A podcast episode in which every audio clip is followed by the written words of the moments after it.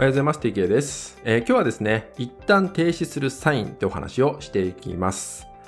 よくね、ご相談いただく中で、変わりたいとかね、悩みを解決したいっていうようなお悩み、相談いただく方多いんですよね。私はこうなっていきたい、本当はこうしたいんですっていうふうに自分の思ってることっていうのをそのままね、シェアしていただくことあるんですけど、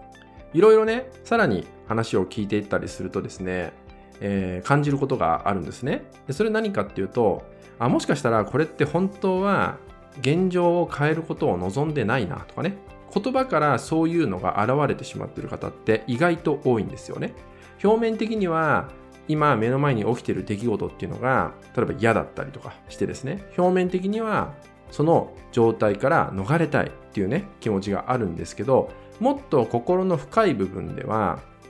本当は別に現状のままでいいやとかね。現状で実はそんなに困ってない。本当は困ってないみたいなことがあるんですよ。これ自覚ができてない方とても多いんですけど実際そういう部分って行動に現れたりとかするんですね。例えばね分かりやすい話で言うとやります頑張りますって言ってるにもかかわらず何も行動しない人いますよね。やっています意識していますって言うんだけどいつもと同じ日常を過ごしている人いますね。これは潜在意識深い部分では別に今のままでいいやっていうのがあるんですよ本当はこの場合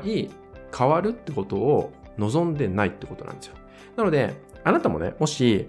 辛いから変化したい、この状態から逃れたいって、もし感じてるとしても、じゃあいざそういうきっかけが目の前に来た時ですね。目の前に来た時に、例えばそこにお金がかかるかもしれない。時間がかかるかもしれない。もしかしたら自分を開示していかなきゃいけない。ね。自分の心の中を伝えていかなきゃいけない。そういうね、機会が来るかもしれない。その時に踏み込めない状態であればですね、僕は別にそこは一旦停止でいいかなと思うんですよ。というのは、変わろうとしてない可能性が高いんですね。であれば別に変わるっていうふうに思わなくてもいいし、そんな自分変えたいなんて感じなくったっていいんですよ。でもそこで変わらなきゃ、なんとかしなきゃって思うから、本当に自分が思っているこのままでいいやっていう自分と、表面的にしか思っていないこの状態から逃れたいっていうこのギャップが生まれてしまうんですね。この矛盾が生まれてしまうんで、そこでとっちらかっちゃって、そこで悩むんですよ。その矛盾の中にいるから、モヤモヤしてるなんてことが起きてます。ただ、実際にその機会が来た時に一歩出ない、踏み込めないんだったら、別に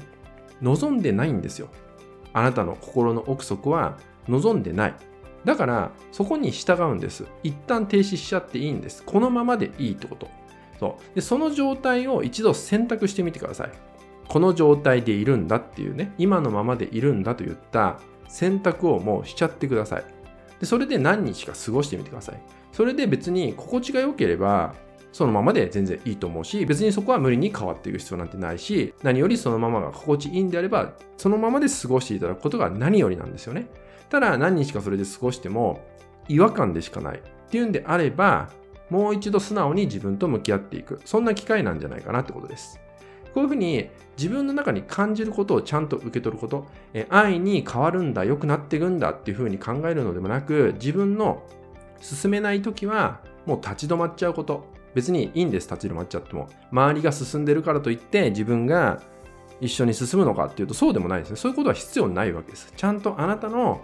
深い部分に従っていくってことをすれば、おのずとね、答えって見えてくるのかなって思うんで、ちゃんとあなたが感じてることっていうのをね、ぜひ大切にしていただけたらなと思います。はい、今回はですね、一旦停止するサインって話をね、していきました。えー、変わりたい、変わりたいって言ってても、それは表面的な可能性もあります。もしそういうんであれば、無理に変わろうとする、えー、方向に進んでたとしても変われないです。うまくいかないからね。ただ、そこで、じゃあ変わらないという選択をした時に違和感を感じるんだったらそれがあなたの本当の本当の答えだったりするんでその時はもう勇気を出しちゃいましょう。一気に進んでいくってことをすれば正解だと思うし結果としては良くなっていくと思うんでね。そんな自分との対話をね広げていきながら自分を知っていく自分を理解していくってこともね深めていただけたらなと思います。